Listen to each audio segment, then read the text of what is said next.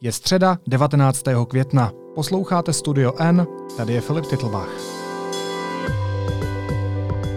Dnes o tom, jak se žije v jednom z nejtuších autokratických režimů na světě.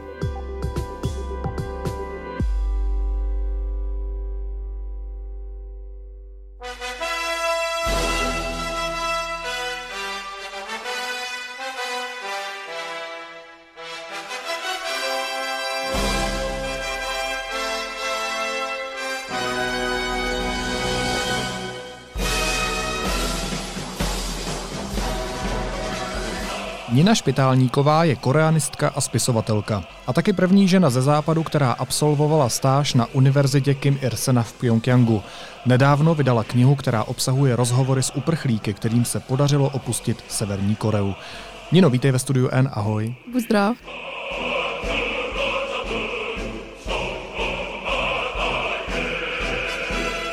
Jaký je podle tebe ten největší stereotyp, který mají Češi o severokorejcích nebo o tom režimu? Těch stereotypů je podle mě hrozně moc a je to úplně přirozený, že ty informace jsou tak hrozně těžké se k ním dostat, že vůbec jako nikoho neodsuzuju. Ale, prost, ale třeba, co jsem se setkala, tak největší stereotyp je, nebo největší taková jako domněnka, že severokorejci jsou fakt jako roboti, pouze roboti, kteří jedou jako striktně na příkazy velkého vůdce nebo korejské strany práce, což je do jisté míry pravda, ale ten život a vlastně ta lidskost je i vlastně v Severní Koreji. Je barevnější. Je určitě barevnější. Oni jak vlastně neznají demokracii, tak pro ně vlastně ta pro nás šedost je vlastně barevnost, jestli to je srozumitelný. Je to pro ně svoboda? Protože uh, jinou neznají? Uh, svoboda Uh, ono hrozně těžký jako říct se svoboda. Pro nás jakoby v jakém měřítku, jestli svoboda v našich očích, tak to rozhodně ne, jako není. Očích, v jejich ale v jejich očích oni vlastně neznají. Jako pokud už začínají potom poznávat, tak samozřejmě tam vědí nebo zjišťují, že něco není úplně jakoby dobré. Ale vem si, že by se někde narodil a měl by si všecko daný, že tak je a neznal by si nic jiného a ten přístup k těm informacím by byl hrozně jakoby náročný, takže pro tebe by to bylo normální a prostě norma, v jakým se vlastně žije. Tak my to trochu známe z toho komunistického Československa, pokud se do toho režimu někdo narodil. A jako jo, ale zase uh, můžeme mluvit třeba o 50. letech, že jsou nějakým trošičku jakoby srovnatelné, ale vlastně později už je to nesrovnatelné, co je v Severní Koreji, co bylo třeba tady za Československa. Jak se ti podařilo najít ty uprchlíky ze Severní Koreje, kteří uprchli? A on to byl proces, že to nebylo, že bych se dala incerát eh, blondý do Koreji, chcete se se mnou někdo popovídat. Ale já vlastně jsem dostala tu první možnost přes jednoho známého, který spolupracoval se severokorejci nebo se severokorejskými uprchlíky a řekl mi, jestli bych si nechtěla vlastně promluvit, udělat rozhovor jako jenom v rámci jako akademie.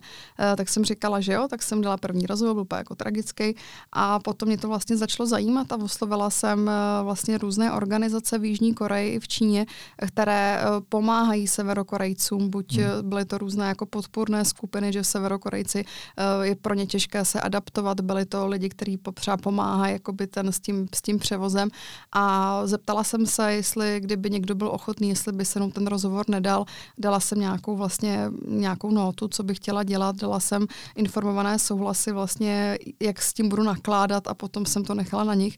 A pak, když jsem měla do Jižní Koreje, tak jsem napsala, budu v Jižní Koreji od do, byla bych ráda, kdyby někdo se potkal a naštěstí se sehnali tací, kteří vlastně se udělali se ten rozhovor. Uh, minimálně sedm jich je tady v té knížce, kterou mám v ruce, svědectví o životě v KLDR, kterou si napsala. Zajímalo by mě, nakolik uh, si ty informace mohla zveřejnit, protože předpokládám, že některé věci, které padly mm-hmm. v mhm. těch rozhovorech kvůli jejich bezpečnosti nebo kvůli tomu, že jejich rodiny pořád ještě zůstávají v Severní Koreji, tam ne- nemohly být zmíněné. Uh, nějaké rozhovory jsem nemohla zveřejnit vůbec. Já jsem měla třeba jeden, který se mi tam hrozně hodil, protože byl v něčem zase jako jiný, ale byl natolik jakoby zvláštní, že nešel vůbec jakoby zveřejnit.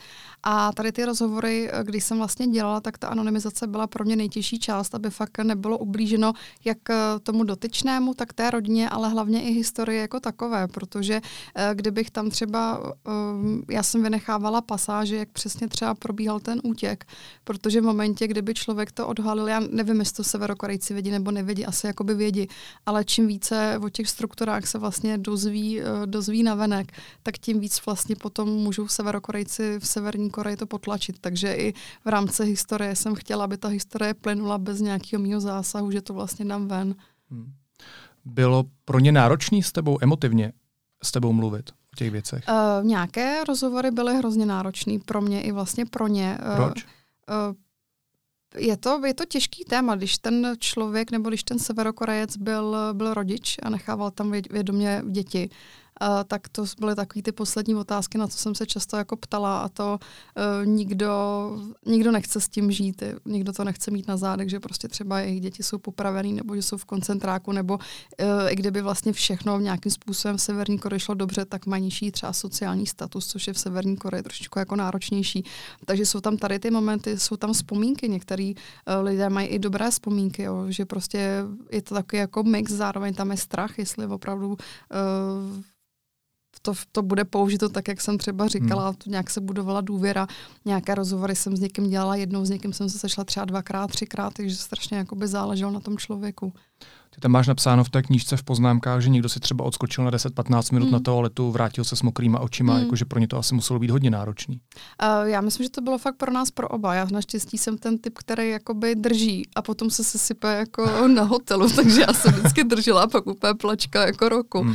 Ale je, je, to pro ně náročný, je to vlastně jakoby citlivá věc a ono hlavně uh, ty vlastně uprchlíci podle mě úplně nečekali, jakým způsobem budou ty rozhovory vedené, protože uh, běžný rozhovor nebo rozhovor rozhovory, které jsem četla z uprchlíky, jsou dané, co si myslíte o velkým vůdci a takové ty fakt jako velký třeskutý témata a najednou já jsem se zajímala jejich životem.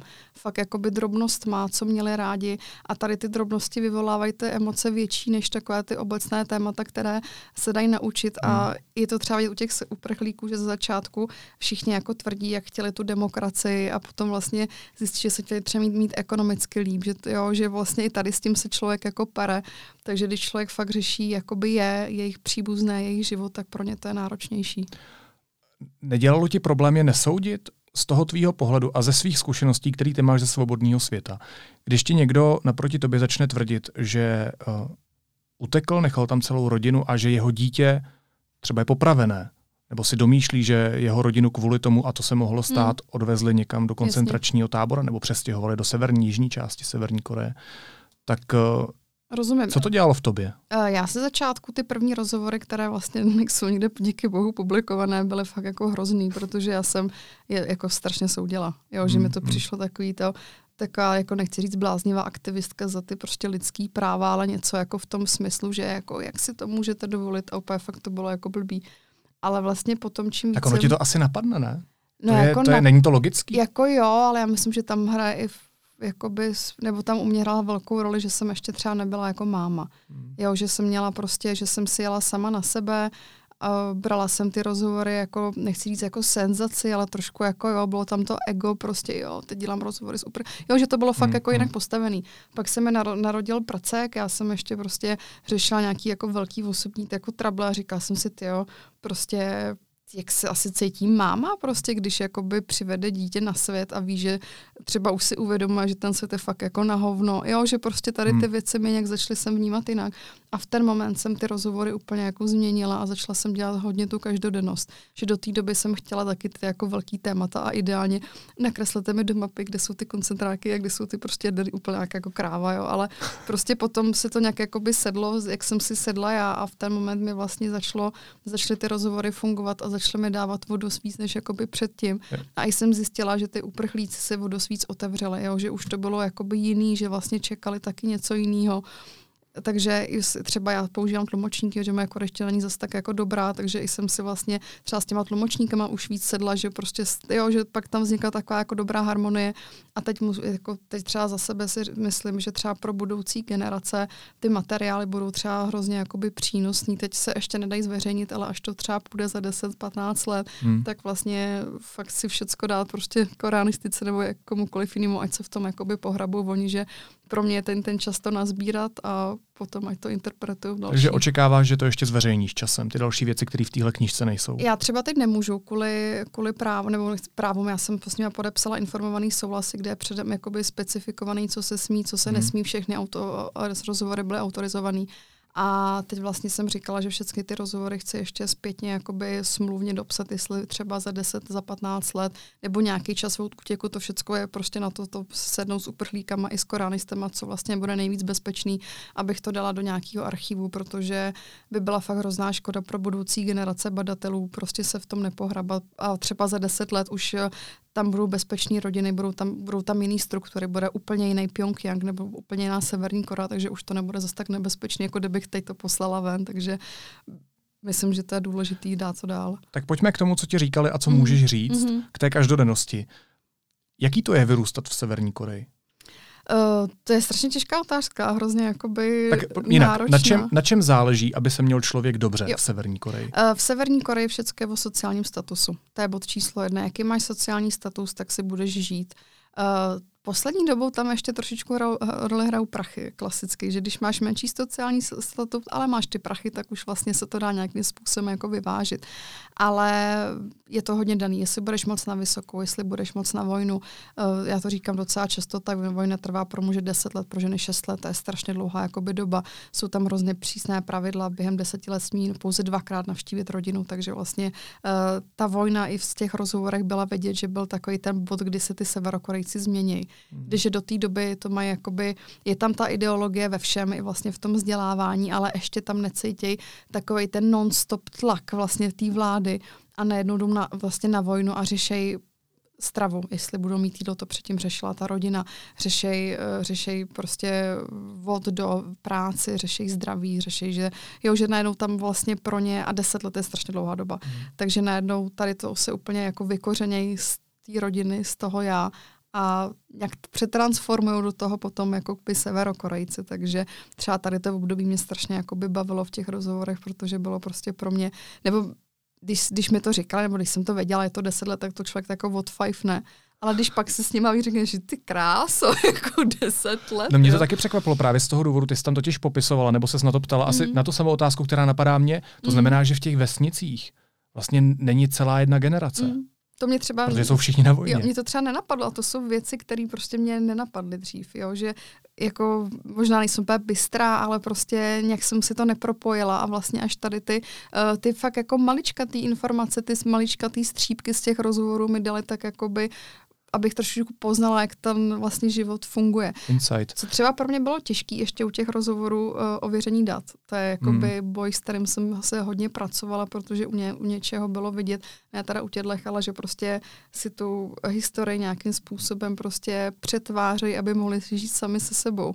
A hodně jsem to řešila, že já studuji historii, orální historii na Karlovce, jak s tímhle pracovat. A oni mi řekli, hele, tak to ber jako i to, jak se třeba s tím jakoby dokážou zžít s tou, jo, že to můžeš si udělat z jakýkoliv perspektivy, tak jsem říkala, že když ty data jdou ověřit, ověřím se, když ne, tak prostě jakoby neudělám s tím nic a je to jejich pohled, který jedinou to verifikací, čím víc rozhovorů ptaný se na jakoby podobný téma, tak ano. tím člověk potom ví, ví, jestli ten obraz je nebo není reálný. Proto ta knížka mimochodem je plná poznámek pod čarou. Jo. Protože jako na každé straně nebo na každé druhé straně je několik prostě, poznámek. Já miluju poznámky pod čarou a já jsem jich měla třeba třikrát víc a můj prostě jako Krištof, můj redaktor, byl prostě poznámkový kat a vždycky mi prostě poslal a úplně to se škrtený a já hej, si děláš se to, takže fakt jako každá poznámka je hodně, hodně jako do toho, protože jako já jsem... Ne, tak asi ale důležitý to dávat mm. do těch souvislostí. Jo, jo, mně to přišlo jakoby důležitý. Když se vrátíme k tomu sociálnímu statutu, tak eh, co vlastně znamená mít se v KLDR relativně dobře?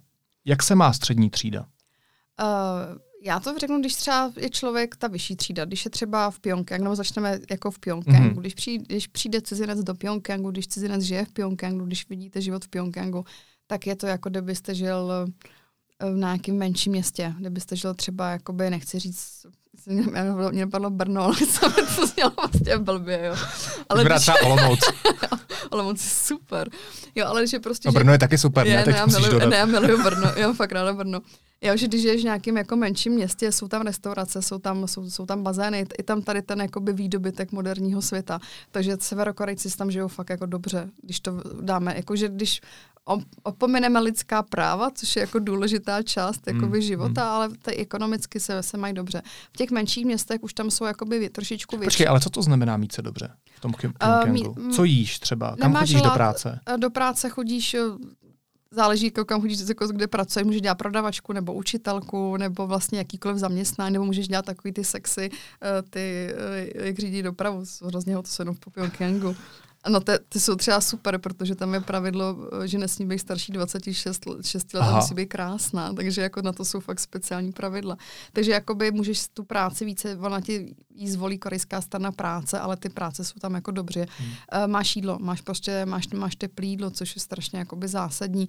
Maso nemáš každý den, nemáš třeba každý týden, ale každý měsíc jako máš. Jídlo je na příděl jídlo, ten přídělový systém je hrozně jakoby, už jakoby komplikovaný, že v 90. let byl, měli všichni jídlo na příděl, potom se to úplně zhroutilo kvůli hladomoru, takže, na, takže ten příděl vlastně dostává zase jenom ta nejvyšší elita, která vlastně to má jednou za den, jednou za tři dny, ta nižší vlastně už se musí spolíhat sama na sebe.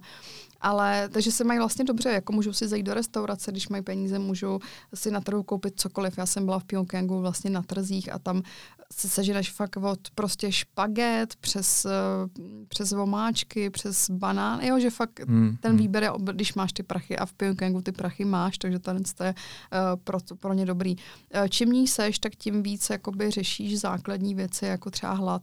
Jo, že tam prostě, a já jsem třeba až vlastně po rozhovorech s nima zjistila, co je to hlad. Že já, když mám hlad, tak jako se mám fakt dobře, jo, ale oni fakt řeší, jestli budou mít třeba jednu misku rejže nebo dvě misky rejže. Mm. Takže tady to je prostě potom vlastně ty problémy, které mají třeba v Pyongyangu, což je hodně stejnou policií, že jsou tam více jako hlídaní, tak zase na vesnicích je to jinačí, takže všechno má... Hodně se tam opakuje jídlo voda s kukuřicí. Uh, voda s kukuřicí, tak jsou taky jako vývary uh, ze zelí. Uh, já jsem to taky v Severní Koreji jedla na kolik my jsme teda měli super jakoby jídlo na severokorejské poměry, ale to je přesně ono, jakoby ty potom řešíš, jestli v té vodě budeš mít jedno zrníčko kukuřice nebo tři a to je prostě pro mě úplně nepředstavitelný a tím, jak se máma, tak to je pro mě ještě větší jako bizár. Když se z toho Pyongyangu dostaneme do menších měst, mm-hmm. měst jako teď, já nevím, Kroměříž, mm-hmm. tak... ok, s nějakou cestovatelskou. Abychom si to dokázali představit. Uh-huh.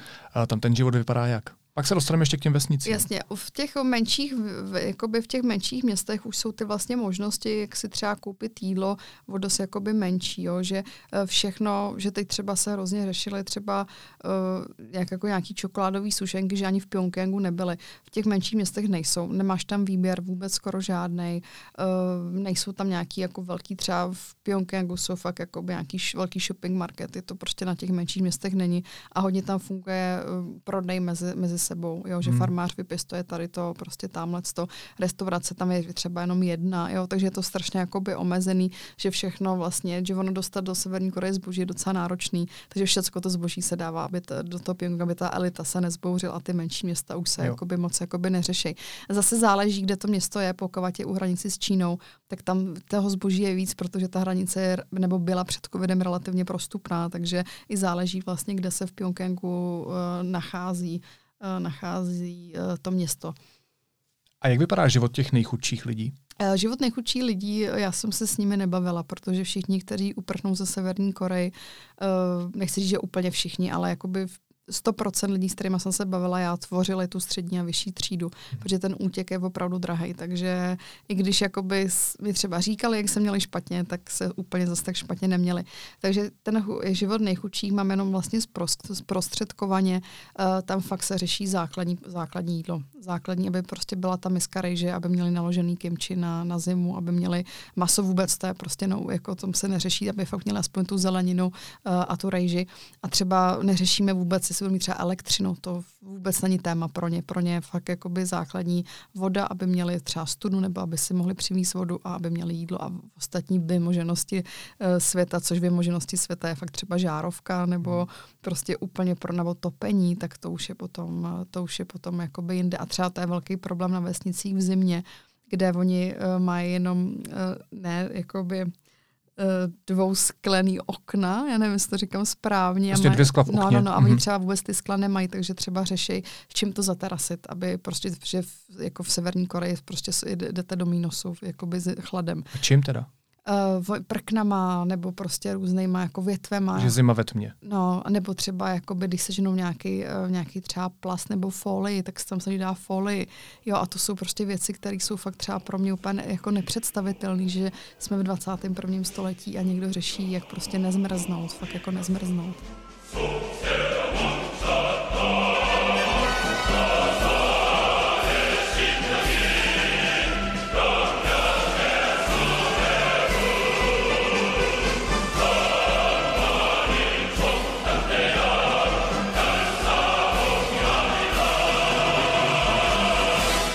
Podle čeho ta strana rozhoduje, do jaký sociální vrstvy budeš patřit? Uh, ona to nerozhoduje strana, tam je to vše, tam se to vlastně určilo v 50. let, letech, podle jakého klíče to bude. Ti říkali, že jo? Jakoby jo, ale tam je to podle toho, jestli um, jako máš, uh, do jaké rodiny se narodíš jak byla tvoje máma, tvůj táta, že podle tvůj minulosti. dědeček, takže je to vlastně podle minulosti. Nevybereš si to prostě. Ne, ty se narodíš a vlastně to nemůžeš jako skoro změnit, jo, takže to je taky docela frustrující, že proto třeba se řešily hodně jakoby sňatky, nebo já jsem řešila sňatky, že i kdyby tam prostě vznikla nějaká láska mezi nižším postaveným a vyšším postaveným, tak prostě se to tomu vyššímu vlastně ne, nevyplatí, protože potom se sníží a to jejich dítě bude mít jakoby nižší úroveň životní. Jak se jmenuje ten systém? Songbun. Jo. Songbun, songkastovní systém. Mě docela překvapilo, když tam popisovali eh, svoje dětství nebo dětství těch chudších dětí ve škole, hmm. um, že vlastně i ti ostatní, nejenom ta strana, ten systém, ale i ti ostatní spolužáci a rodiče a, a, a učitelé vlastně házejí klacky pod nohy tím dětem, protože ty musíš občas třeba přinést nějaké výrobky nebo nějaké věci do té školy, když je hlad, když hmm. nejsou, uh, když nejsou věci a tak, peníze. Jasně. A, a když je nepřinesou, tak třeba mají fyzické tresty. Já jsem tohle třeba pro ně bylo hrozně jako šokující, že když jsem dělala ty rozhovory, tak jsem vlastně vůbec jakoby netušila, že uh, nebo jaký je ten vlastně reálný dopad uh, toho kastovního systému. Že hmm. jsem si říkala, OK, vojna, práce, tady ty věci, ale že už ta šikana nebo už to uvědomění je fakt v těch nějakých šesti letech, kdy jdou do pionýra postupně vlastně podle toho, v jaký jsou kastě. A co mě třeba ještě více jako na tom šokovalo, že jim to připadá morálně správný šikanovat, hmm. že to je prostě pro mě něco, že já jsem si fakt jako myslela do té doby, že morálka vrozená, že každý člověk má v sobě nějaký jako morální kodec, který prostě je přirozený a který se pak třeba jakoby uh, změní nebo prostě přetvoří nebo úplně jakoby spacká životem, jo, že prostě potom, ale zjistila jsem, že fakt morálka je naučená, že to, co do tebe dá buď to společnost nebo rodiče ta jedno, tak vlastně to bereš jako morálně správný. A když jsem tohle pochopila, tak jsem přestala soudit. Protože já jsem do té doby říkala, jako děláš si srandu, jako ty prostě jsi byl učitel, nebo ty jsi prostě šikanoval a připadá to jako v pohodě, jako co nějaký soucit nebo něco. A pak jsem říká, ty, ale teď pro ně to bylo správný, pro ně dělali to dobře a kdyby to nedělali, tak jsou vlastně ty špatný. A fakt tady to si v hlavě překliknout bylo prostě pro mě jako docela, docela proces. Možná jenom, pokud, jsem to, pokud to správně budu interpretovat, mm, když tak mě oprav. Uh, pochopil jsem tak, že, že, že ta morálka vlastně závisí na tom, nebo ta indoktrinace probíhá tak, že ta vyšší vrstva má vlastně dojem, že ti, v tě, ti, v, ti chudší, ti v té nižší vrstvě si za to můžou sami. Jo, že si za to můžou sami. Tady na tom stojí ta logika. Jo, jo, že si za to můžou sami, že třeba měli rodiče, prarodiče, prostě ty, kteří spolupracovali třeba s Japoncema za ano. japonské okupace, že oni se měli dobře a teď je správné, aby vlastně to odčinili ty, jo, že vlastně je to tam daný takhle ideologicky a jelikož třeba japonská okupace bylo fakt jakoby velké téma, uh, tak uh, které, kde se fakt děli zvěrstva, tak to prostě úplně jakoby překroutili a teď na tom jakoby musí, takže jako nějaká třídní rovnost, tam je jako velká spíš třídní jako nerovnost, hmm. což je hrozně jakoby vtipný, když se potom má člověk nebo přesnou jako definici, je tam komunismus nebo co tam je, strašně těžký říct, že vlastně máš takový mix prostě všeho, jakoby, že jakoby nazvat to nějakým speciálním, jako, jako že ideologie čuče, jako jo, ale uh, takže tady... Co to je ta ideologie Čuče? Uh, ideologie Čuče je severokorejská ideologie, která vlastně je postavená víceméně na soběstačnosti, že vlastně stát má být soběstačný ve vojenství, uh, v politice, bla, bla, bla, jako úplně strašně, strašně jako osekaně a zjednodušeně. Hrozně vtipný je, že vlastně kdyby nebylo západních médií, tak ideologie Čuče vůbec nevznikne, protože uh, Kim Il-sung v jednom projevu prostě řekl, že vzniká nějaká ryze severokorejská ideologie a on ty projevy nikdo neposlouchal v Severní Koreji a všimli si z toho západní média, takže řekli najednou, ty vzniká nějaká nová ideologie a severokorejci řekli, ty my žádnou nemáme. Takže on prostě Kim Il-sung poprosil tehdejšího děkana filozofické fakulty Kim Il-suna, jestli by nějakou ideologii mm-hmm. teda nevymyslel a pak vznikla ideologie Čučeho, takže úplně to vzniklo. A právě v severní korejských dějinách to je hrozně jako hezký, tam je spousty takových malých jakoby, jako fuck upů, který prostě museli nějak jako řešit. Prostě. A potom vyrostli v něco takhle jako obřího. Tak ti vůdci napsali taky tisíce knih za rok, veď? Jakoby, já jsem třeba hrozně vždycky frustrovaná, když zjistím, co všechno jako napsali, ale třeba já mám uh, třeba Kim Jong-il v Severní Koreji jako, jako velmi nepopulární nebo relativně nepopulární a mně připadá geniální, jako v uvozovkách geniální v tom, že on vlastně řídil propagandu, oddělení propagandy a on si ty životopisy psal sám a to prostě musí úplně boží. On si, že sedíš a říkáš, tak co si napíšu, no tak jsem třeba ve třech nechodil, jako jo. A pak to různě přepisuje, když už třeba byl tlumač, jo, ale prostě je to v něčem jako, jako strašně smutný a něčem hrozně třeba pro mě jakoby legrační. Uh, mě nutně musí napadat otázka, možná se za ní omlouvám, nevím. Mm. Jak to, že tomu věří, že někdo napsal tisíce knih za rok? Uh, Jinak věří? Uh, Myslím si, že teď je to můj osobní názor. Teď jakoby nemluvila jsem fakt ani s procentem jako severokorejské populace. Uh, ta mladší generace už neřeší ideologii ty fakt jako řeší prostě ekonomické věci, fakt jako koukají na ty jeho korejské dramata a chtějí být prostě jako krásný jako jeho korejky, prostě vypadat jako jeho korejky. Ale ta starší generace opravdu věřila, opravdu věřila, byly ty vůdci zboštělí, ale dává to prostě strašný point, protože fakt, jak říkám, japonská okupace byla prostě docela černý v období vlastně korejských dějin a najednou prostě tam přišel prostě ten velký vůdce vlastně Kim Il-sen, který vlastně zachránil ten jako národ a Severní Korea se měla relativně dobře dobře 50. 60. let a prosperovala víc než Jižní Korea, takže uh, oni žijou z té historie a doteďka ta vlastně propaganda žije vlastně z té historie. Um, jak rychle v Severní Koreji můžeš všechno ztratit? Uh, během, během sekundy.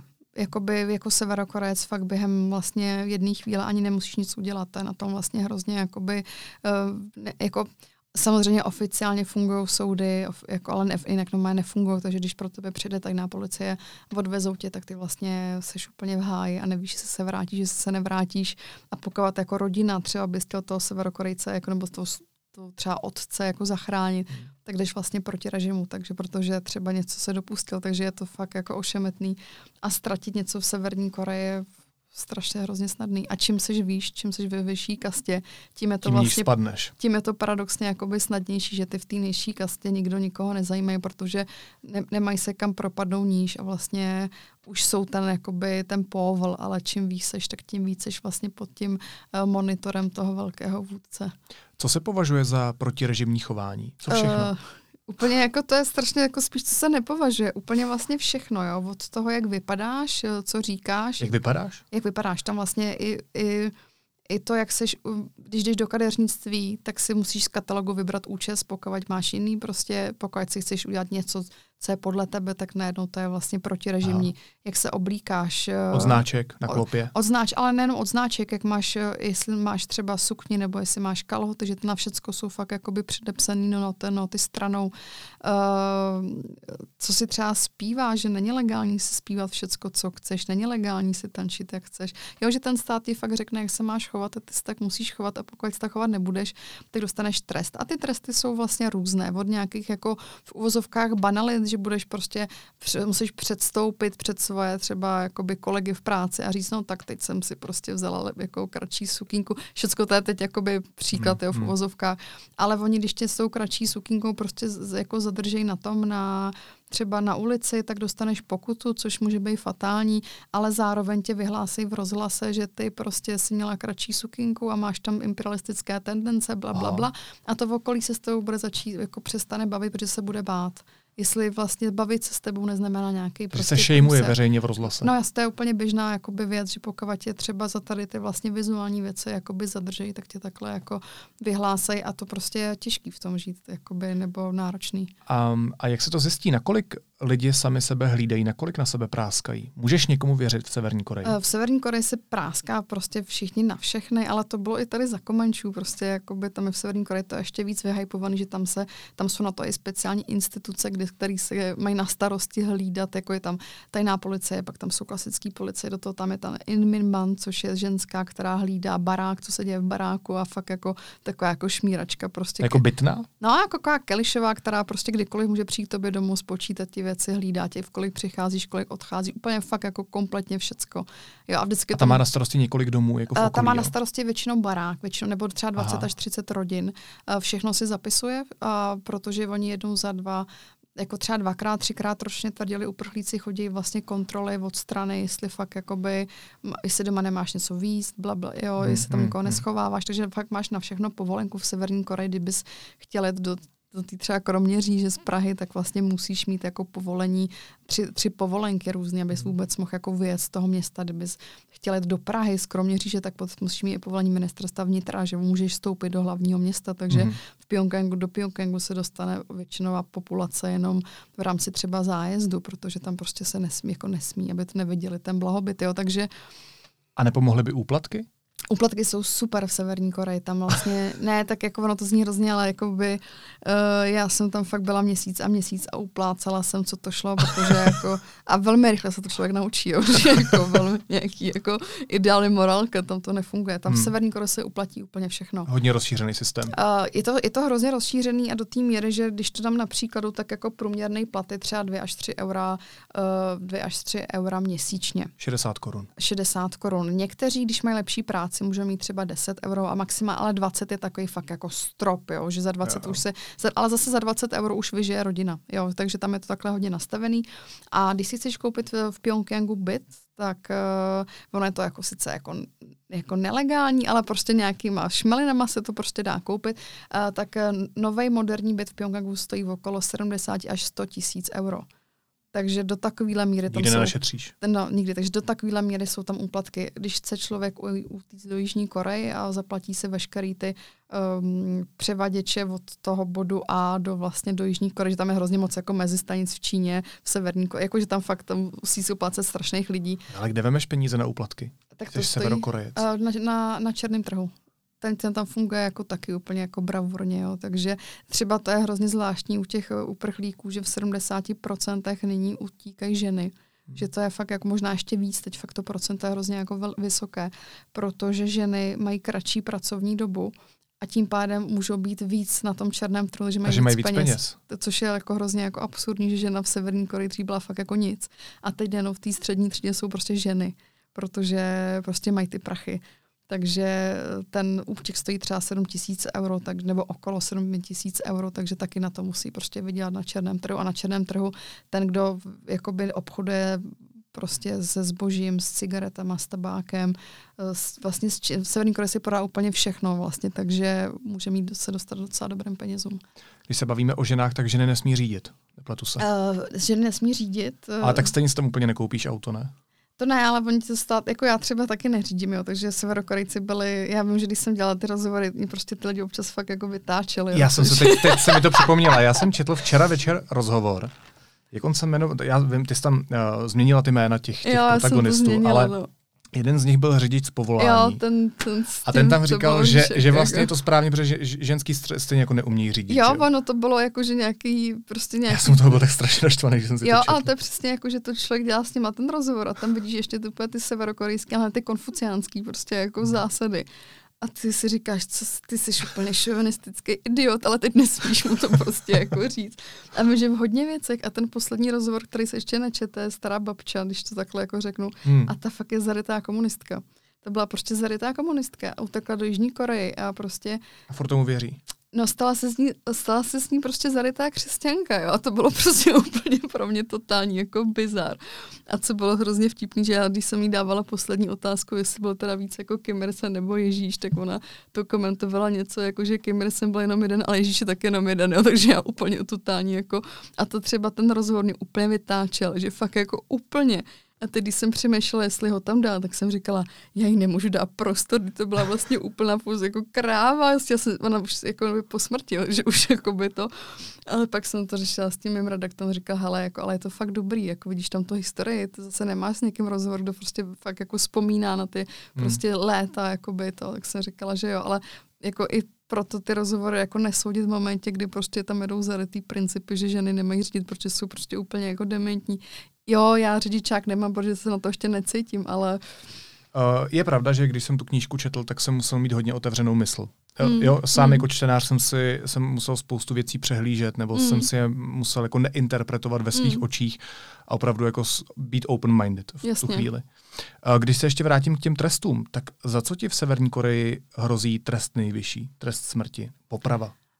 Poprava to je vlastně za Kim Jong-una. Ten vlastně uh, trestní zákonník se rozšířil a těch jakoby možností popravy teď o dost víc, než bylo dřív, ale je to způsobené tím, že přišly třeba mobilní telefony, že dřív ne to nebylo rozšířené, že on musí jako reagovat.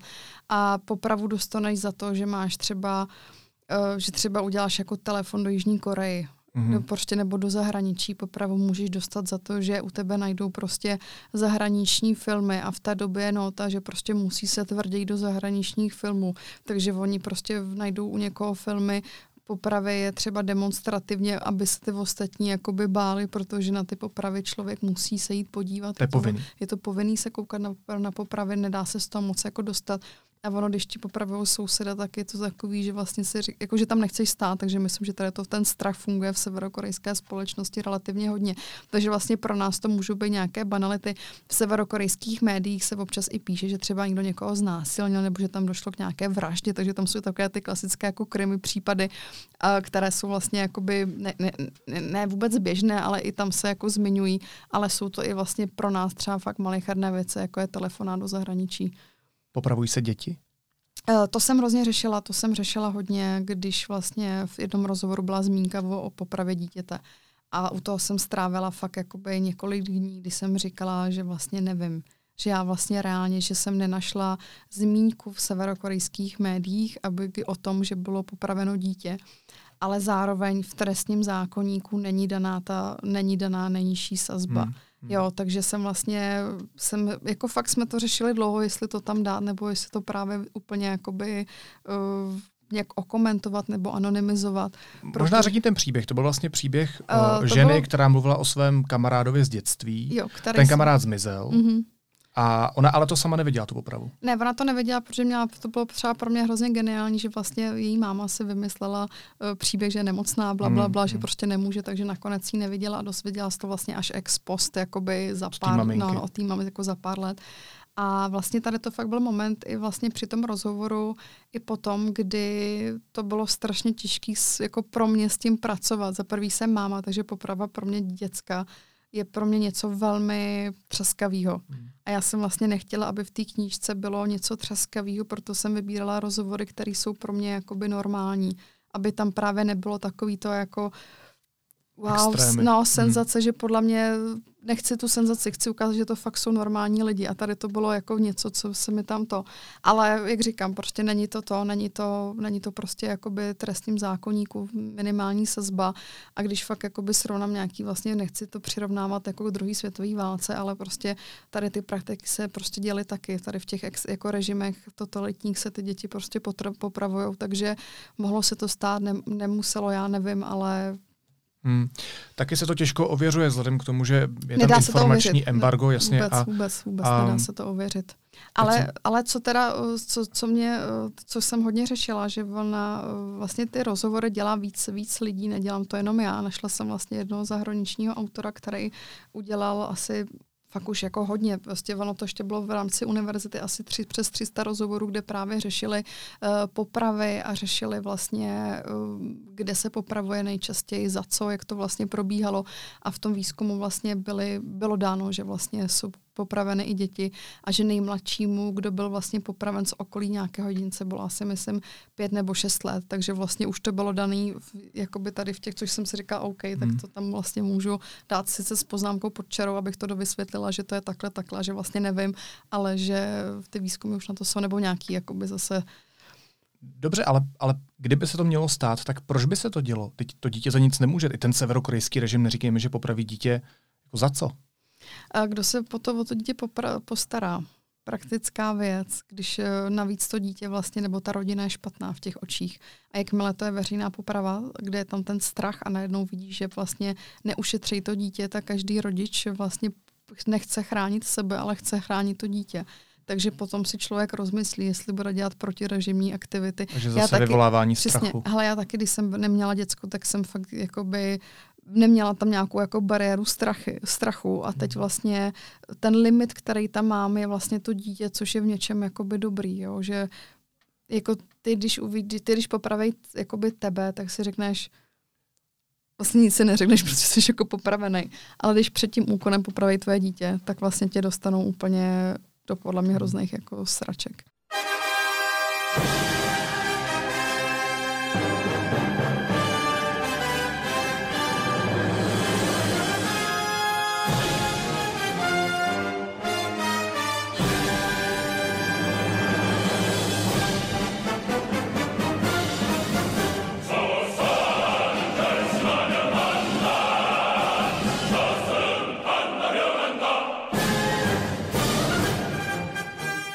Když se vrátím ještě k té vojně, mm-hmm. tak ty si říkala, že muži musí na vojnu 9-10 let, ženy 6 let.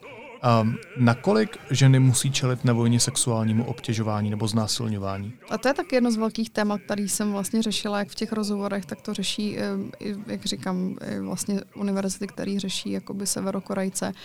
To znásilňování je vlastně v Severní Koreji na té vojně běžné. Je to prostě jako součást. Ale ona otázka, ono to je fakt jako podle mě součást nějakého života takhle v uzavřený, jakoby, kdyby byly v Čechách prostě šest let ženy na vojně, v, tak otázka, jestli by se to taky jako nedělo, jo, že mm. ono to, je, to jsme hodně řešili vlastně s Čínou, teď jakoby s Ujgurama, že taky jakoby tam se to děje. Takže to znásilňování tam je na, na běžné fázi. Uh, co tam je v sever, pro Severokorejku musí hrozně náročný, je, že vlastně v Severní Koreji sexuali, sexualita tabu. Jo, že tady prostě jakoby se o sexu mluví už jako velmi, velmi brzo. Ty vlastně už děcka jsou obklopený prostě různýma jakoby vlastně sexem. V Severní Koreji tabu si dát pusu na ulici. Je tabu předmanželských, jakoby mít vlastně před vstupem do manželství jakoby sex. sex. Hmm. A zároveň je tabu i mít v manželství víceméně sex mimo to pození dětí. Jo, že tam je to fakt daný hodně jakoby Eh, ta morálka, ta z té sexuality je hrozně moc jakoby uzavřená. Eh, takže jsou problémy. Sex je tabu, menstruace je tabu, takový ty základní témata. Teď byla eh, v Severní Koreji neziskovka, myslím, že dánská, která teda teď už tam nemůže být kvůli covidu, která právě jako zavedla prostě menstruační třídy nebo menstruační místnosti, mm. aby, ty, že, aby ty vlastně dívky na těch vysokých a středních aspoň mohly prostě mít nějakou, nějaký soukromí, nějaký jako, jakoby intimitu, což třeba pro ně bylo hrozně jako dobrý. Takže pro tu Severokorejku to znásilní bude hrozně nečistý nejenom tím aktem, ale i tím vlastně jakoby psychickým tlakem potom, že pak bude nečistá žena. Uh, s tím jsou samozřejmě spojené interrupce, které vlastně se musí dělat jako za strašných podmínek. Protože, za jakých? Víceméně jako by tam nefunguje jako zdravotnictví, takže třeba, a když to zdravotnictví je v hrozném stavu, takže se fakt dělají různé jako e, prkna na břicho, různý jako, jo, že fakt úplně jako extrémy, jakoby, že se jde do středověku zpátky. Takže... Tak jste mluvilo o různých pilulkách a čajích. Uh, přesně, jako zkouší se různá čínská medicína, ale to často jako to prostě jako nefunguje. A co je třeba pro mě bylo taky jako strašně zajímavé, že jak uh, vlastně v Severní Koreji nefunguje zdravotnictví, tak protože je bezpečnější si pak zaplatit tu, tu interrupci přes nějakého víceméně domácího doktora, který si ty rukavice aspoň nakrade z Číny a prostě se to udělá a pak jako Co doma. mě zase překvapilo, takže severokorejské ženy často uh, menstruují velmi málo a nepravidelně, mm. právě protože jsou podvyživené mm. nebo protože tam je špatná hygiena. A ono to bude z, podvý, z podvýživy, že vlastně podvýživa plus na té vlně vlastně enormní stres, co se týče toho znásilňování, takže, ale ono jako ono fakt, jakoby ty ženy o tom mluvily hrozně pozitivně, já to úplně chápu, jo, že já když jsem třeba byla v Severní Koreji, tak jsem si dala antikoncepci tak, abych přesně tady to nemusela jakoby řešit, abych tam hmm. nemusela řešit prostě hygien, že ta hygiena i pro nás jako zahraniční studenty nebyla úplně jakoby ideální. Co by se stalo, kdyby ty ženy to znásilnění um, nahlásily? Komu to nahlásíš? Nahlásíš to jakoby na volně těm, který to, který to dělají? To je strašně jako ošemetný a strašně jakoby triky, takže... Takže ty tam, vyšší šajby znásilňují ty ženy? Uh, tam vlastně, tam musí znásilňovat ty ženy, ty, kteří uh, ty vaší šajby, no, když to řekneme úplně jako zjednodušeně. Jako v, nějak, jako v novinách byly nějaké případy, že někdo byl fakt odsouzen ze znásilnění, ale to je fakt úplně strašně, a to myslím, že spíš ani, že se toho člověka spíš potřebovali zbavit, než by k nějakému reálnému jakoby činu, činu došlo. A navíc pokud by to ta žena nahlásila, tak přizná, že vlastně měla sexuální hmm, jako hmm. styk, hmm. takže potom jakoby, kdo by si ji vzal tady s tou nálepkou. Jo, další, jakoby, jo, je to fakt jakoby věc, která prostě je šílená a kterou nejde úplně nic moc jako změnit. Neovlivníší. Neovlivníší, to prostě tak jakoby je. A to, co je v Severní Koreji taky trestné, tak to je homosexualita. Ale na té vojně je také asi docela rozšířená. Uh, ta je velmi rozšířená. Já myslím, že někdo vždycky říkal, všichni okolo jenom já ne, že kecá, jako, prostě to, jako by to. A je to prostě přirozený, jako vím si, že těm klukům je 17, prostě začínají fakt jako sexuálně bujit a prostě jsou tam do 27, jako, pro, tak jako si prostě budou přátelit mezi sebe, je to úplně prostě pro mě pochopitelný a legitimní, já jsem třeba jako fakt to schvaluju. Ale když jsem vlastně řešila to třeba, já když jsem byla v Pyongyangu s profesorkou, tak ta mi říkala, že jsem se ptala na homosexualitu a ta mi říkala, že to je nemoc a v Severní Koreji vlastně tady tu nemoc nemají. Ale zase, když to, vez, když to vezeme z Československu, jak prostě i, i teď, teď jakoby je prostě 21. století a prostě snětek jako homosexualita do teprve do druhého čtení, když to už tady máme prostě jako, de, jako 10 let, minimálně 20. Takže to bylo stejný za komunismu, takže je to stejný v Severní Koreji. Takže vztahy LGBTQ lidí prostě jsou úplně nemyslitelné. Totální tabu, hmm. totální tabu.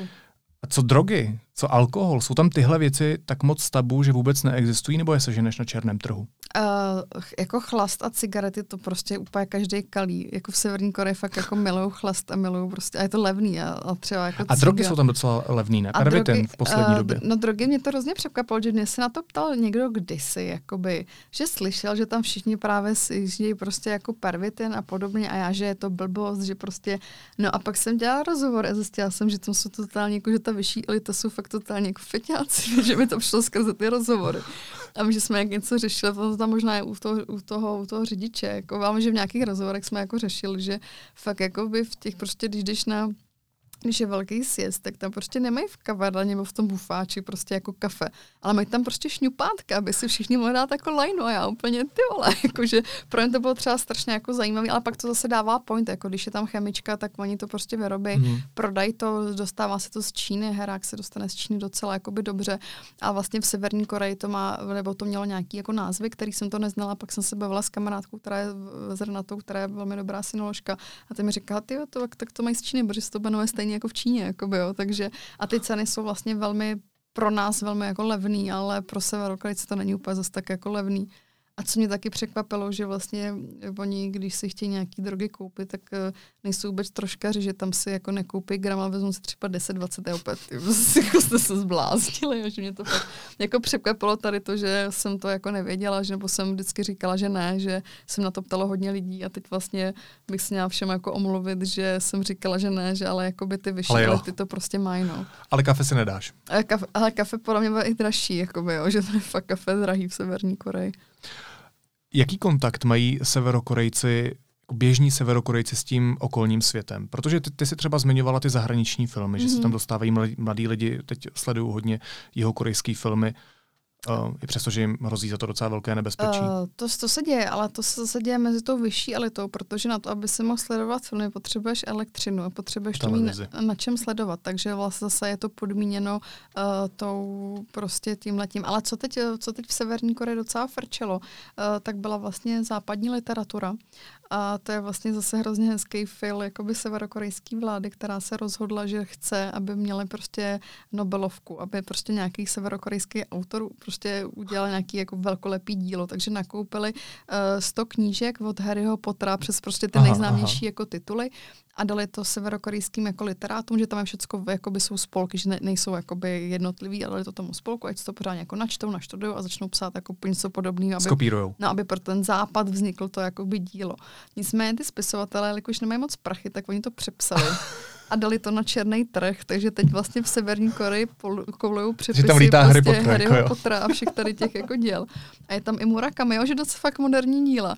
A když to severokorejská vláda zjistila, tak eh, tady tu akci stok některá zrušila, už se jako neděje, ale uh, takže vlastně ta literatura se může dostat, jakoby, nebo se dostává, nebo v 60. letech ještě bylo možné, nebo konec 50. let bylo možné sehnat západní literaturu a vlastně bylo to, bylo, byly tam vlastně speciální jakoby časopisy se západní literaturou a vlastně, ač to potom všechno bylo samozřejmě zakázané, tak některé ty rodiny fakt to přepisovaly, dávali to z generace a prodali, že to je dobrý jako biznis, takže i skrze tu literaturu, když se tam dá jako dostat nějaký informace nebo nějaký aspoň ten kulturní věm. A co se týče normálních informací, tak tam je tam obrovské embargo a je to opravdu náročné si nějaké informace získat, že i když já jsem tam byla, tak i to pro mě bylo náročné a to jsem byla v Pyongyangu a to jsem měla prachy, jo, takže stejně to bylo jako těžký. Takže pro toho běžného severokorejce, proč by to dělal? Jako je, on chce si dát tu rejži, chce mít jako klídek a proč by se zajímal, co se děje někde jako jinde, mu to jako, jako jedno. A jak je to možný? Jak je možný, že se těm Kimům pořád daří budovat a upevňovat ten kult? Uh, je, je to vlastně z generace na generaci, ta propaganda je vlastně fakt úplně všude a, a způsobí na tebe už vlastně od mládí. No zajímá mě, jak ta indoktrinace těch lidí vlastně funguje, v jakých všech ohledech, okolnostech, situacích to na tebe působí v životě. Úplně ve všem, ty máš na všecko příručky, který napsal. Tak vem to od rána, vzbudíš se jako severokorejec? Vzbudíš se jako severokorejec, když třeba na rozcvičku nebo jdeš do práce. To... No už postav na tebe kouká asi, že Hele, kouká, máš, kouká máš, musíš mít doma portréty, Portrét. při, připneš si prostě portréty, jakoby když jdeš do té práce nebo jdeš do té školy, je úplně jedno, kam jdeš nebo do školky. Když jdeš do školky, tak uh, se bavíš prostě, místo pohádek jsou revoluční příběhy, hrajete si tam na to, že jste prostě vojáci a střílíte do Američanů, jo, to takhle. Nebo do jako- Japonců. Nebo do Japonců, jo, takhle to funguje. To, to samý základní škola, tam jako máš matiku, ale zase příklady jsou prostě jako fakt propagandistický. Takže prostě ta propaganda je tam pořád. Jak můžou být propagandistický příklady? Uh, jako kolik Američanů zabiješ? Jako... No jasně, no. Fakt jo, no, jako jasně. jako slovní úlohy. Jo, jo, super skvělý. Já jsem to trošku ujetá. Já jsem v Severní Koreji ukradla pár učebnic, takže jakoby jsem na to koukala. Takže to, takže, to, takže to prostě jedeš tady to, když jsi v práci, když máš pracovní dobu a po té pracovní době máš pořád ideologické cvičení do konce života, takže i po té pracovní době se pořád vzděláváš v té revoluci, pořád se vzděláváš v té historii velkých Chod, vůdců. To je nějaká jako večerní škola, jo? nebo jak to no, představit? Uh, no, jakoby třeba, no, jakoby asi jo, prostě jdeš, má, jdeš do takové místnosti, kde si tam sednete a zase to do vás jako lifrujou. Takže vlastně jsi pořád v té propagandě. Uh, když otevřeš noviny, ono teda noviny se nemůžeš koupit, ale když se dostaneš k novinám, tak tam máš prostě zase jenom propagandu. Zapneš televizi, zase jenom propagandu. Máš to prostě je ta známá úplně... moderátorka, že jo, pro jo, západ jo, jo, jo, to je to. Takže to vlastně všude, všude máš propagandu, úplně jakoby všude eh, se dostal do sever, teď úplně teda odlítávám, ale jsem nějak jako koukala, občas koukám na zprávy severokorejský, ale fakt jako malo, už to jako nebaví. A ty tam člověk na to kouká a najednou tam byl jako hamáček, protože nám, protože vlastně říkali v Severní Koreji, jak jsme nejhorší v covidu. A tak jsem si říkal, tak tohle, to si myslím, že vrchol hamáčkový kariéry, že se dostane do hlavních zpráv severokorejské televize jako ostrašující příklad. bylo fakt jako vtipný. No, tak jsem odskočila. Um, dobře. Um, teď mě ale zajímá to, u čeho jsme začali, jo? Mm-hmm. To, o čem vlastně nemůžeš úplně mluvit. Mm-hmm. Řekni mi, co nejvíc můžeš. Co všechno musí udělat člověk proto, aby se z toho vymanil, aby se dostal ze Severní Koreji? Počínaje tím, že se vlastně musíš uvědomit, že chceš pryč. Uh, přesně, musí to člověk se uvědomit, musí, um, ty severokorejci tam mají hrozně jako společnou jednu věc s tím, že to neřekli vůbec nikomu že to neřekli ani svý, svý partnerce, svým partnerovi, že fakt to je tvoje vnitřní nedůvěra. věc. Ne, nedůvěra, spíš jakoby ochrana, že pokud utíkáš sám a necháš aha, tam tu rodinu, tak ty, ta, ta rodina musí na výslech. Ta prostě bude chodit na výslechy a když fakt se podaří přesvědčit uh, severokorejskou vládu, že o tom fakt netušili, tak vlastně máš o tom, máš uh, větší šanci tu rodinu tím zachránit. Takže což třeba pro mě bylo strašně zajímavé se ptát, jako jak se cítí v momentě, kdy odcházejí a vědí, že už nepřijdou, že to je úplně jako pro mě třeba strašně jako strašně, já jsem to dřív hrozně odsuzovala, teď si říkám, že to je hrozně statečný, že vlastně jakoby, že chtějí prostě, chtějí žít líp a je to úplně jakoby fair enough, jakoby. Takže to musí, musí podplatit, musí, eh, zase záleží, kde žiješ. Když žiješ u Číny, tak tam je to snažší, protože ta cesta dostat se k té hranici je jakoby o dost kratší, než když jedeš třeba jakoby z jiné části Severní Koreje. Ale musíš mít asi kontakty na nějaký musíš převaděče. Musíš mít kontakty, musíš prostě, musíš mít kontakty na převaděče, potřebuješ na všecko jakoby povolenku. V Severní Koreji... Počkej, do... počkej, a ty převaděči, oni vědí, uh, jaké jsou ty cesty, kde třeba to nehlídá ta stráž, nebo jak uh, se to mám reálně představit? Jako když to fakt řeknu nejvíc zjednodušeně, tak všecko se podplácí. Hmm. Podplá, podplácejí se ty vojenské hlídky, policejní hlídky, takže vlastně jak je všecko podplatitelné, tak jsou podplatitelné i, i tady ty cesty. Samozřejmě se stane prostě xkrát, že tě prostě někdo vyjebe a vlastně hmm. dostáš ohromný prachy a zůstaneš v Severní Koreji. Uh, a jdeš do koncentráku jdeš, rovnou. No, anebo prostě jenom si vyjebou prachy a vlastně nic víc nevíš, takže tady to, uh, ta cesta se Severní Koreje je fakt jako hromada úplatků. Dostaneš se do Číny a najednou vlastně, to je taky věc, o který jsem jakoby věděla jenom jakoby random, že v Číně uh, je docela náročný dostat se pak do jižní, nebo do nějakého demokratického státu, nebo, nebo nejčastěji do Jižní Koreje kvůli jazyku, že mě korejsky. Hmm. Protože uh, v Číně najednou jsi jakoby cizinec, který ho, když vlastně čínský úřady zadrží, tak ho zpátky vlastně navrátí do Severní Koreje, protože je smlouva mezi Čínou a mezi Severní Koreou. Takže tam jsi vlastně nelegálně, takže, uh, takže vlastně s tebou může Číňan jako velmi dobře, když to řeknu, prostě jako vyjebat. Hmm. Eh, v Severní Koreji fungují často volavky, které lákají třeba mladé ženy okolo prostě 15 až 18 let, aby jeli právě nebo rodiny, aby tu dceru prodali do Číny, se bude mít líp. A oni prostě potom dělá prostě doživotně jakoby prostitutku nebo prostě v tom lepším případě jí prodají jako manželku, protože zase to taky uh, člověku dojde až prostě později, jak byla politika jednoho děcka v Číně, takže všichni mají syny a v té generaci chybí ženy. Mm-hmm. Takže vlastně si kupují ty severokoreky, které jsou Aha. vlastně v regionu nejlevnější. Uh, jsou to velmi levná pracovní síla, protože zase, když, se, když prostě tam bude ten severokorejec, tak bude fakt pracovat ideálně za minimální prachy a za třeba stravu a za to, aby ho nenahlásili, takže zase pro tu třeba továrnu jako výhodný, ač je to, jen to je všechno v Číně jako nelegální, jo, ale prostě děje se to tam. Takže vlastně ten severokorejec musí mít ještě docela velký cash, aby se dostal, z tý, že se musí zaplatit doklady nebo jako hmm, falešný, hmm. že tam těch kroků je ještě vlastně jako hodně. Pak se dostaneš do té Jižní Koreje, kde samozřejmě ještě musíš jakoby projít takovým speciálním jakoby výcvikem od, od jeho korejské vlády, jestli nejsi špion, nebo aby se naučil s penězma. Já jsem tam jako, o tom, o, no tohle jsou docela embargo, jak to jakoby probíhá, jo, ale zase nějaký jako ale tak návrat. asi se musíš naučit, jako co je to kapitalismus, že Jasně, jasně, kapitalismus eh, musí se naučit prostě, jak pracovat, eh, jak pracovat, jak vlastně vlastně, jak hmm, pracovat hmm, za hmm. klasický, hmm. že dřív ještě třeba jeho korejská vláda hodně uh, severokorejcům vycházela stříc, že jim dala takový jakoby docela dost nebo relativně dost peněz na první poslední rok, dva, aby vlastně měli ten návrat jakoby snad, nebo ten návrat, aby to měli snadnější. Hmm. Teď je to velmi zpřístěné, že těch uprchlíků bylo opravdu hodně, takže zase, aby se to nějakým způsobem narovnalo a navíc jakoby severokorejci nejsou oni jeho korejskou společnost nějak jako dobře přijímání, že to bylo taky trošičku jakoby problém. No to mě zajímá. Zajímají mě dvě věci. Jestli, jestli jeho Korejci mají třeba nějaké psychologické nebo sociální programy, protože je to přece střed úplně s novou realitou mm. pro ty, pro ty severokorejce. Maj, maj, maj. A druhá věc, jestli nezažívají právě stigma v Jižní Koreji, tím, že přišli uh, ze severní. Stigma, stigma zažívají, protože uh, já to často vlastně přirovnávám jakoby třeba Češi k Romům že mhm, najednou mm-hmm. prostě jakoby jsou tmavší, protože pracují venku, takže jsou víc opálení, se jeho Korejci jsou teď hodně jako fashion a víc co nejvíc vybělený. Navíc budou vám pracovat za dost peněz, protože vlastně jsou fakt, jo, takže jako pak tam mají docela velký, jako velký problém. A často ty severokorejci říkají, že třeba fakt neradi říkají, že jsou severokorejci, že buď to jako, ježiš, ty jsi severokorejec, jako musovo, co máte, jsi strašidelný, nebo naopak jako odpor, že pro ně je snaží jako naučit se ten dialekt jeho korejský, aby Skrývat to, to a skrývat to. Často to jakoby skrývají. Možná ještě poslední otázka, mm-hmm. taková osobnější. Uh, jaký jsou ty tvoje vlastní zkušenosti s KLDR? Protože já jsem říkal v úvodu, že se ti podařilo jako první ženě ze západu mm-hmm. dostat se na tu stáž na Kim Il-senovu univerzitu. Uh, jak se ti to podařilo?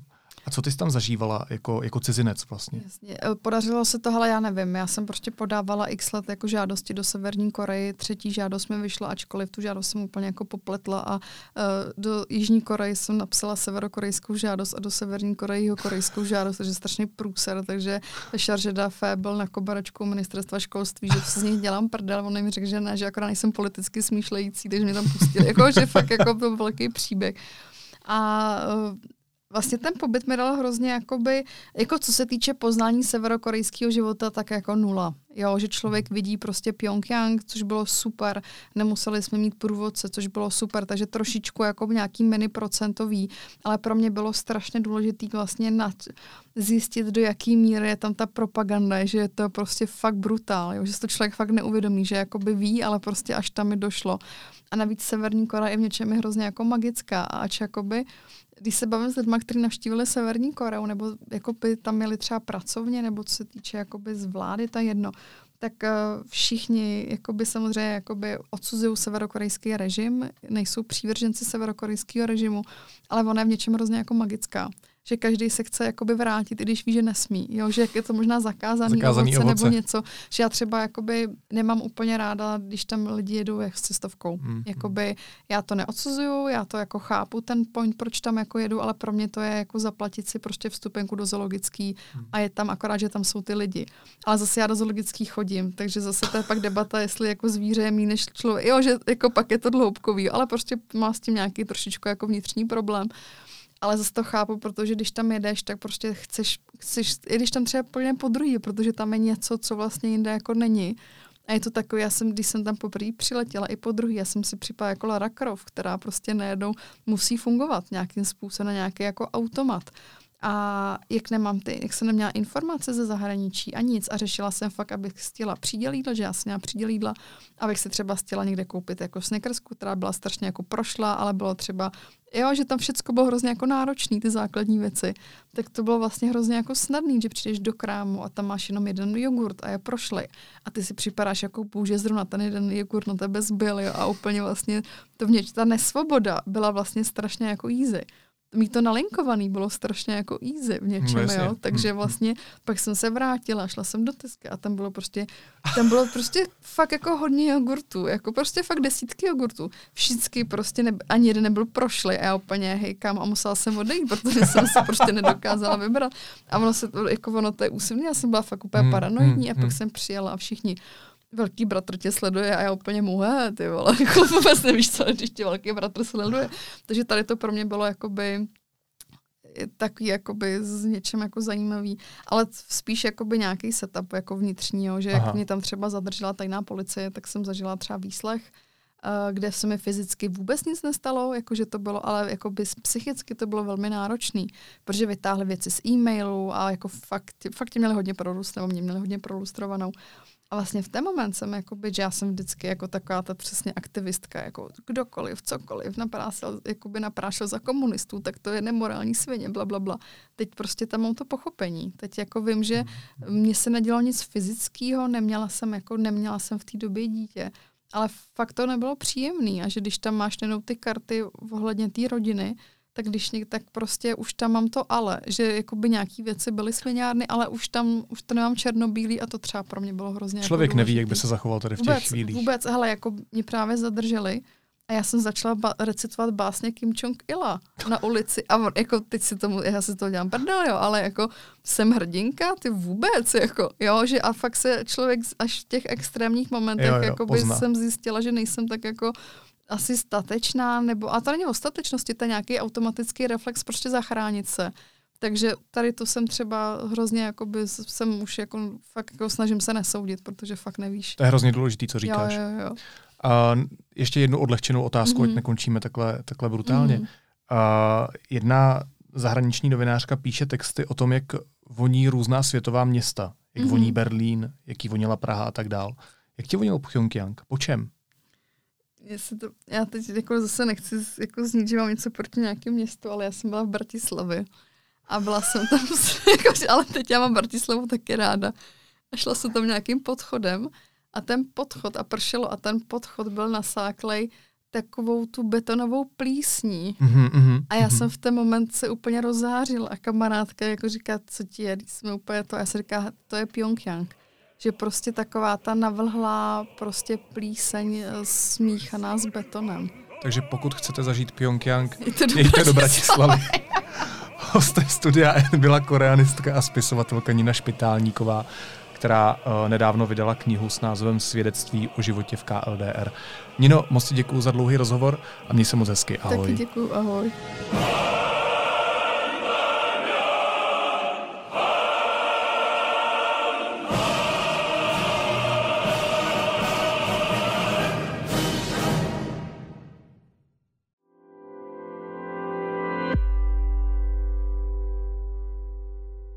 Následuje krátká reklamní pauza. Za 15 sekund jsme zpátky.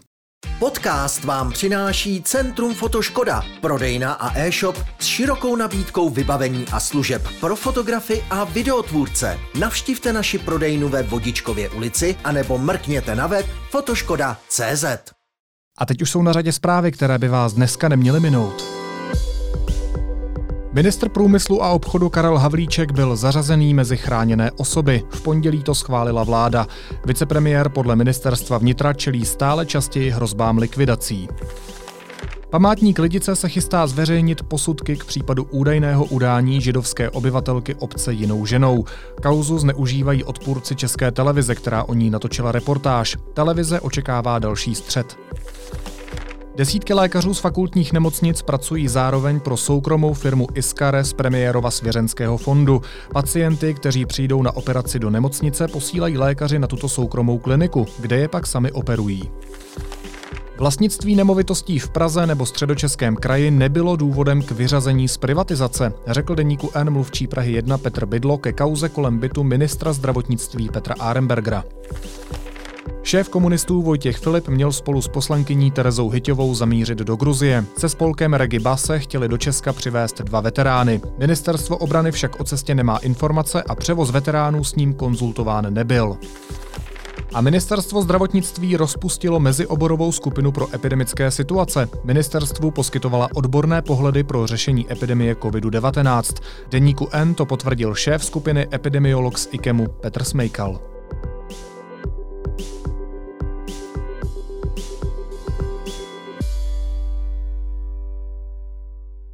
A na závěr ještě jízlivá poznámka. Včera jsme vám říkali, koho všeho se do své kamufláže pokusil zapojit agent 00 Hamáček. John Hamáček.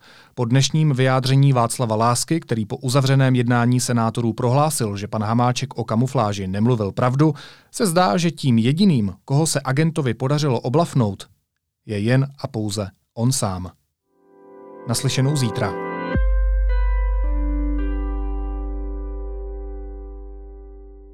Partnerem podcastu je Dramox.cz. Stovky divadelních představení na jednom místě. Nyní i jako televizní a mobilní aplikace. Dramox.cz, vaše divadlo online.